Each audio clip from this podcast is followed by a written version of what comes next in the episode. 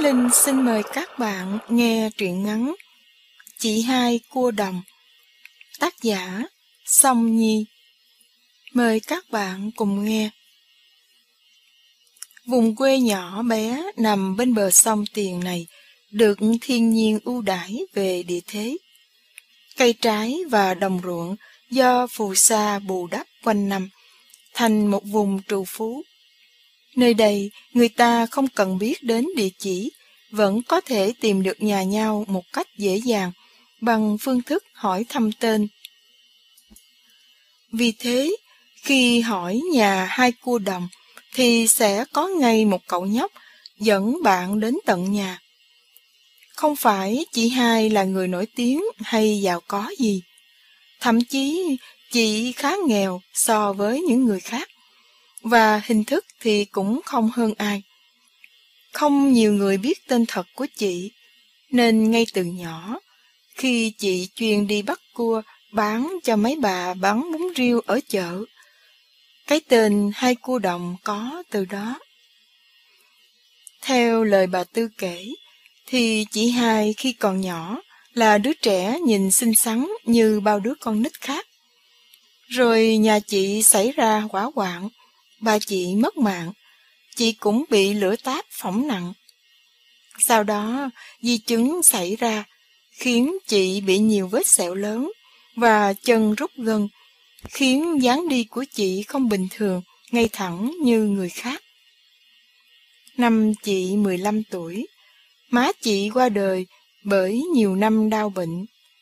Bỏ chị trơ trọi trên cõi đời với mái nhà siêu vẹo. Tuy hình dáng xấu xí, làm nhiều đứa con nít khác khiếp sợ và trải qua nhiều biến cố như thế, nhưng chị hai không lấy làm buồn phiền. Ai cũng nhìn nhận chị là người tốt với chồng sớm. Nhà ai có chuyện, chị tới giúp như người nhà của mình. Năm chị 27 tuổi. Buổi chiều, như bao ngày, chị đi bắt cua về, rồi đem giao cho mấy bà ở chợ. Nhưng khi trở về nhà, vào chập choạng tối, ngang qua khu nghĩa địa, chị nghe tiếng con nít khóc. Chị sởn cả tóc gáy khi nhớ đến những câu chuyện bà con kể quanh nghĩa địa này, và thầm nghĩ, lẽ nào có ma? Chị cố gắng bước nhanh, Tiếng con nít vẫn vọng theo gió kéo bước chân chị. Chị đắn đo. Lý nào sớm vậy có ma? Mà có nhát ai chứ làm sao dám nhát chị, bởi chị còn xấu hơn nó kia mà. Hay là tiếng mèo hoang kêu rồi thần hồn nát thần tính. Nhưng lỡ đó là con nít thật thì sao? Đắn đo mãi, Cuối cùng chị quyết định bước vào nghĩa địa và lắng nghe xem tiếng khóc phát ra từ đâu.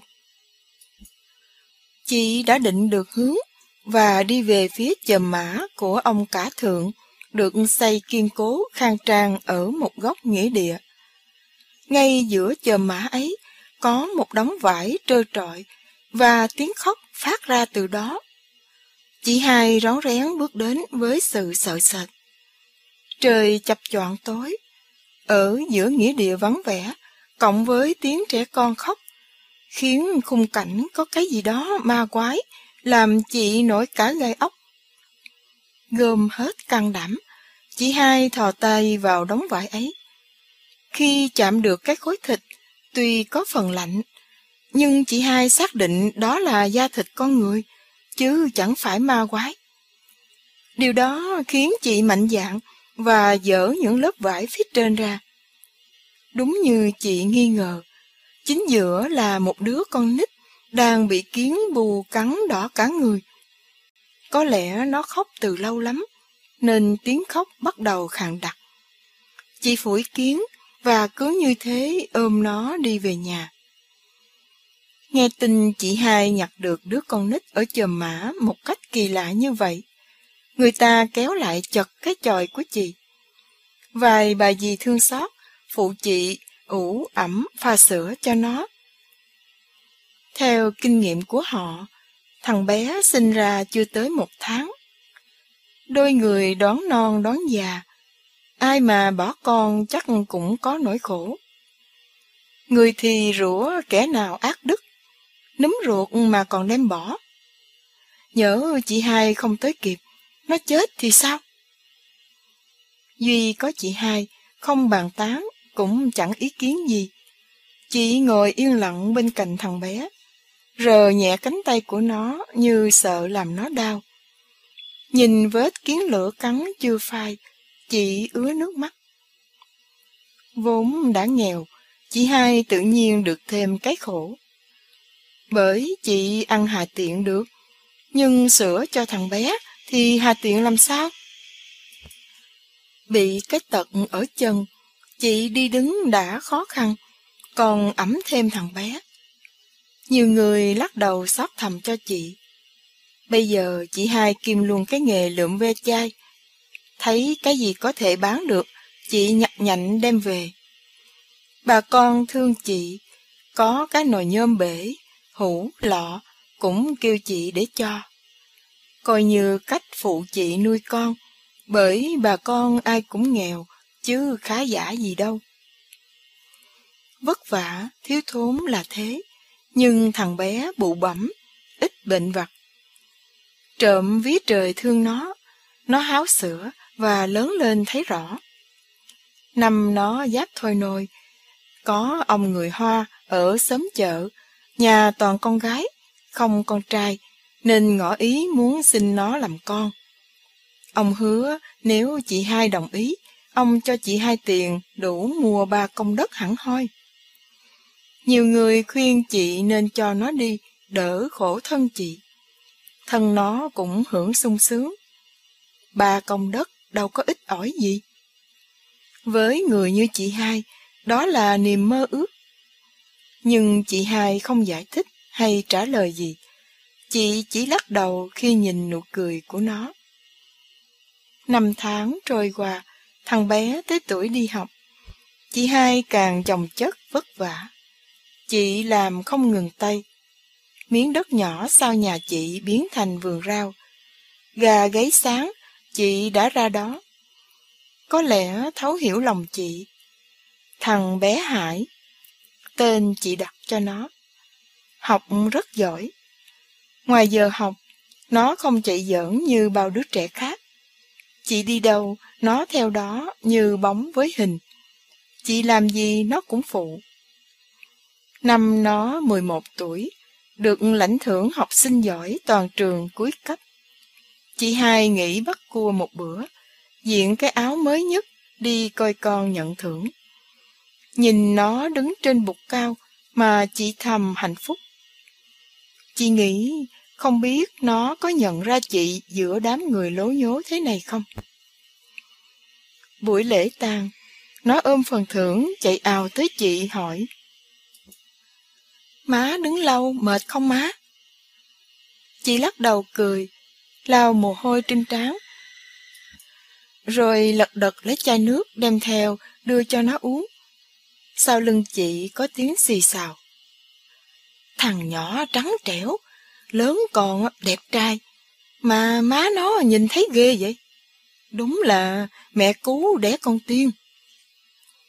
Một tiếng khác đáp lời. Con đâu mà con, lụm đó. bả làm gì mà đẻ được vậy? Thằng nhỏ vô phước, xui khiến gặp bả sống khổ muốn chết. Gặp người khác thì đỡ chút. Chị hai bủng rủng tay chân, nụ cười tắt hẳn. Chị nói với thằng Hải. Trễ rồi, về thôi con. Má còn nhổ đám rau chiều nay. Đang đi, thằng Hải chợt hỏi chị. Má, người ta nói má lượm con phải không má? Điều chị hai sợ nhất cuối cùng đã xảy ra vào lúc này. Chị đã biết trước có ngày này, nhưng không ngờ nó sớm thế. Chị chảy nước mắt, gật đầu. Thằng Hải hỏi chị tiếp. Má con là ai? Sao bỏ con hả má? Chị hai lắc đầu nói trong nước mắt. Má không biết. Nhưng má biết má thương con hơn mọi thứ trên đời. Thằng Hải cắn môi im lặng rồi hỏi tiếp. Sao má khóc vậy má? Chị lấy tay lau nước mắt nói. Còn lãnh thưởng, má mừng, má khóc. Ráng học cho sau này đỡ khổ nghe con. Đừng có dốt, không biết chữ như má, cực khổ. Thằng Hải nhìn mặt chị nói một cách mạnh dạn. Má đừng buồn, đừng khóc nữa má. Con lớn, con đi làm kiếm tiền, cất nhà đẹp cho má ở nghe má. Chị xoa đầu nó, cười. Học hết cấp 2 ở xã, Hải phải lên thị trấn đi học vì xã không có trường trung học. Từ thị trấn về nhà hết 8 cây số. Thương còn, chị hai kêu nó ở trọ trong ký túc xá để khỏi phải đạp xe hàng ngày vất vả. Nó kiên quyết lắc đầu. Ngày hai buổi, nắng hay mưa, nó cũng đạp xe đi về như thế. Ngoài giờ học, công việc vườn rau nó làm thay chị. Nhưng năm nào, nó cũng đạt danh hiệu học sinh giỏi.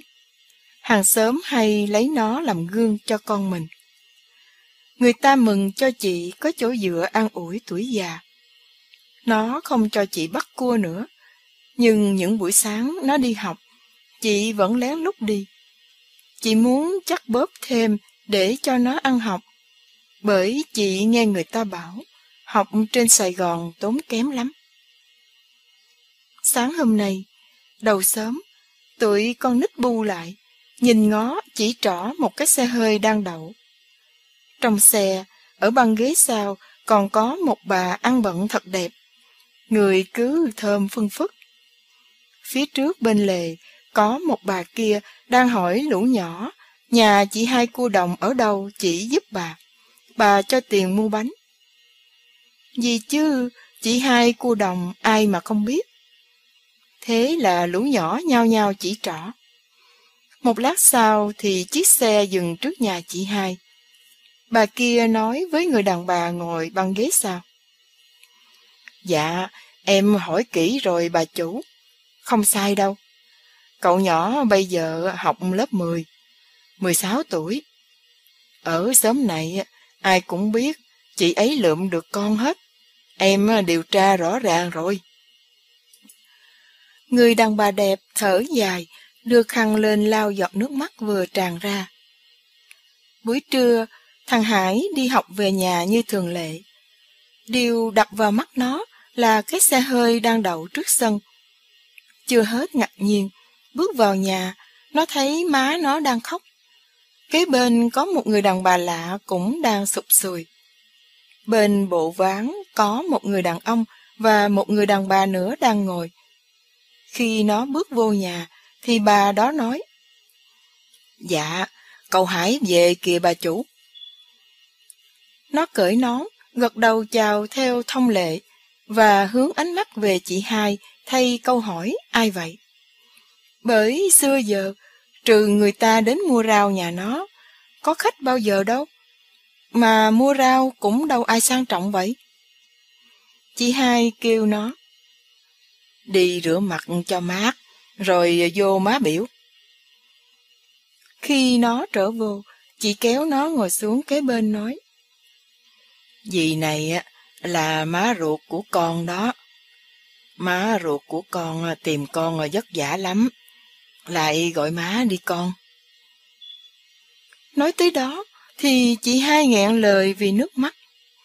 Người đàn bà kia òa khóc lớn và nắm tay nó nói. Má xin lỗi con. Không phải má bỏ con đâu. Bao năm nay, má ăn không yên, ngủ không ngon, kiếm tìm con. Thằng Hải nghe như đất dưới chân nó sụp xuống vậy. Dù từ lâu, nó hiểu nó không do chị hai sinh ra, nhưng nó không ngờ rằng má ruột đến tìm nó trong hoàn cảnh này. Trong lơ mơ, giữa những đoạn kể đứt quãng vì nước mắt của người má ruột nó, nó nghe câu được câu mất là Má con nhà giàu, sống cùng cha và mẹ kế. má thương ba con từ thời đi học, nhưng ba con nhà nghèo. Bà mẹ kế muốn má lấy cháu ruột của bà ta vì gia sản của ông ngoại. Khi má sinh ra con, vì sợ ông ngoại, má phải giao con cho bà ta. Bà ta nói sẽ đưa con cho người khác nuôi giùm. Nhưng thật sự bà ấy sai người dứt con đi. Sau đó cả gia đình ngoại con đi nước ngoài. Trời thương, cuối cùng ba má gặp lại nhau. Sau khi mẹ kế qua đời, ông ngoại con cũng hiểu ra, không ngăn cản như trước. Hiện con còn có thêm một đứa em trai nữa. Khó khăn lắm má mới tìm được tung tích con. Vì ông ngoại con bệnh già nên ba con không về cùng má được. Gặp lại con như vậy, ông ngoại với ba con mừng lắm. Con thương má, đừng trách má tội nghiệp. Khi má ruột kể, thằng Hải nghe như vậy, chị hai tới cái tủ thờ lục lọi gì đó. Khi nó quay qua hỏi chị hai. Như vậy là sao hả má? Chị hai miếu máu. Đúng rồi đó con. Má con nói đúng. Cái bớt son của con và cái lắc bạc đeo ở chân con. Khi à, má mang con về, không cho ai biết bí mật này hết. Má gói giữ đây, định con lớn, giao cho con để con biết gốc tích của mình. Má còn à, bao khổ bao năm nay rồi. Hãy ngỡ ngàng sự thay đổi khi cuộc đời mình tự nhiên có thêm bà má, ba, em trai. Trước khi má ruột đi về, bà nói chuyện điện thoại với nó, bảo sẽ nhanh chóng đón nó qua đó cho trọn gia đình. Nó mừng vì mình có gia đình như bao người chứ không trơ trọi. Xóm làng ai cũng vui lây. Một bước sung sướng con nhà giàu. Nhưng nhiều lần nó cũng dò ý chị hai. Khi nó đi rồi chị làm sao? Nó hy vọng chị ngăn cản nó. Nhưng lần nào chị cũng nói. Đi đi con, cho có tương lai. Qua đó được ăn học, đỡ cực khổ. Sống với má mười mấy năm, cực khổ rồi con. Ráng học thành người, trả hiếu má chưa muộn. Má còn khỏe, má lo được. Không sao hết con. Còn chồm sớm bà con. Nó cũng yên tâm phần nào vì không thấy chị hai buồn phiền gì hết. Nhưng có một lần, nó đi học về sớm. Khi ra vườn, nó thấy chị hai vừa tưới rau, vừa quệt nước mắt. Cái dáng siêu vẹo của chị in trong trời chiều như một dấu chấm hỏi. Má nó về, dẫn nó đi làm thủ tục. Sau khi đi tới đi lui cũng thở vào nhẹ nhõm khi cầm trên tay cái visa. Chiều ngày mai thì nó theo má về gia đình thật của mình. Nhưng sao nó không thấy vui hay háo hức như nó nghĩ? Ngược lại, nó thấy như nó đang đánh mất cái gì đó quý lắm. Nó ngồi trước sân, miên man suy nghĩ, nhìn ra cây xoài đang ra trái non. Nó thấy lại hình dáng ngày xưa của mình với má. Hai má con cùng trồng rau. Nó nhớ cái giá siêu vẹo khi má xách thùng nước. Nhớ đôi tay má chai sần và đầy vết cua kẹp, chứ không mềm mại, mát rượi như tay má ruột nó. Bỗng tiếng chị hai vang lên, cắt ngang dòng suy nghĩ của nó. Ngồi chi ngoài đó, gió lạnh đó con. Tranh thủ ngủ sớm. Mai má còn xuống đón sớm đó. Vô đây, má có chút chuyện dặn con. Khi nó ngồi ngay ngắn trên bộ ván, chỉ hai miệng nói, tay kéo cổ nó xuống. Sợi dây chuyền này á, má tính à, để dành cho con sau này đi học. Có cần thì dùng. Bây giờ má nghĩ không cần nữa rồi. má cho con làm kỷ niệm. Má biết, má còn dư giả, nhưng ờ, dạng nhất, chuyện gì con cũng có cái phòng thân. Má nghe mấy gì ngoài chợ nói, xứ đó lạnh lắm. Con nhớ cẩn thận sức khỏe. Con á, hay bị khò khè khi chuyển gió. Mới lại ờ, về bên đó, ăn nói từ tốn, ngoan ngoãn, cho người ta thương, ha con? Cố gắng học nghe con. Thằng Hải nghe vài giọt nước nhỏ lên cổ và giọng má nó đang nghẹn lại. Nó biết má đang khóc. Nó an ủi. Dạ, con biết rồi má. Nhưng sợi dây má giữ đi. Phòng thân có mình má bên đây. Lỡ má đau bệnh. Con đi vài năm, con về với má liền. Miệng nói, tay nó lần muốn tháo sợi dây chuyền ra. Chị hai giơ tay ngăn lại nói tiếp. Đừng lo cho má. Từ đó tới giờ, má cũng sống vậy. Má còn có ngỏ ý gửi cho má số tiền ở trong ngân hàng phòng thân.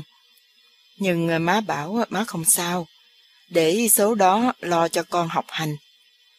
Giờ nhà mình cũng đâu khó khăn như xưa.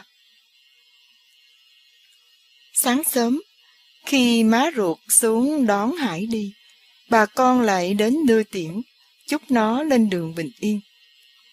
Ai cũng ngỡ chị hai sẽ khóc lóc, nhưng trái với thông lệ, chị tươi cười vui vẻ, giống như thằng Hải đi học bao ngày, chứ không phải là đi xa, không biết bao lâu mới về. Khi xe chạy rồi, bà con ai về nhà nấy. Chỉ còn duy nhất chị, chị ngồi bệt ngoài sân, dựa vô gốc xoài, nức nở khóc. Xe chạy tới Bình Chánh, ngoại ô Sài Gòn. Má thằng Hải nói. Chúc về tới khách sạn, ăn xong, kiểm tra hành lý rồi má con mình ra sân bay. Con đừng lo cho má con nhiều. Má mang ơn chị ấy không hết. Má không để chị ấy thiếu thốn hay thiệt thòi gì đâu. Mỗi năm, má sẽ gửi tiền để chị ấy không phải vất vả. Con yên tâm đi, vài năm con về thăm chị ấy. Thằng Hải nhìn má nó rồi nói. Má kêu xe dừng lại chút được không má? Con khát nước quá. Con muốn nghỉ mệt chút. Con đi xe không quen. Xe tấp vô một cái quán võng bên lề. Sau khi uống nửa ly nước, thằng Hải tự nhiên xoay qua má nó, nói một hơi như sợ ai cướp lời nó. Má, con không giận, không buồn gì má hết. Con vui vì con biết hồi xưa má không phải dứt con như con nghĩ. Gặp má, con mừng lắm, bởi con có cội có nguồn. Con thương má nhiều, vì con biết bao năm nay má tìm kiếm con vất vả, buồn rầu, lo lắng cho số phận con. Nhưng con thương má của con hơn. Má không có con, má còn có ba, có em. Còn má con có một mình con. Khi nào má con không còn nữa, con sẽ về bên má. Má, con xin lỗi má. Trong khi má thằng Hải còn đang chưa biết phải làm sao trước sự cố bất ngờ vậy, thì nó chạy ào qua thanh trắng phân cách hai làn xe. Hải! Hải! Nó đưa tay vẫy chiếc xe đò ngược chiều mà không thèm nhìn coi xe đi tỉnh nào. Nó nhảy phóc lên xe. Xe chạy đi trước sự ngỡ ngàng của má nó bên kia lề và chú tài xế đang cố băng qua đường về phía nó. Trời về chiều, những tia nắng từ hướng Tây chiếu xuống cái sân trước nhà. Bếp nút lạnh tanh, dù sáng giờ chị hai chưa có hạt cơm bỏ bụng. Chị ngồi trong góc bếp hàng mấy giờ đồng hồ. Chị muốn đứng dậy đi ra sau vườn làm gì đó, nhưng tay chân chị bủng rủng, không có sức lực. Chị thầm nghĩ, giờ này chắc Hải đang ngồi trên máy bay như mấy bà ở chợ nói. Chị tự dặn lòng phải mừng cho con chứ. Sao mà ngồi ủ rũ như vậy? Chợt chị nghe nhà trên có tiếng động. Sợ con mèo mung nhảy lung tung như thường ngày, làm đổ bể cái gì. Chị níu cây cột đứng lên, cố nheo mắt nhìn coi. Có cái bóng đen che ngang trước cửa nhà, và tiếng thằng Hải gọi như bao lần đi học về. Má ơi! Chị quỷ chân xuống, môi cười mà nước mắt tuôn như mưa. Ngoài sân, trời về chiều, gió ngoài sông thổi nhẹ từng cơn. Truyện ngắn Chị hai cua đồng đến đây đã kết thúc. Xin cảm ơn các bạn đã chú ý theo dõi.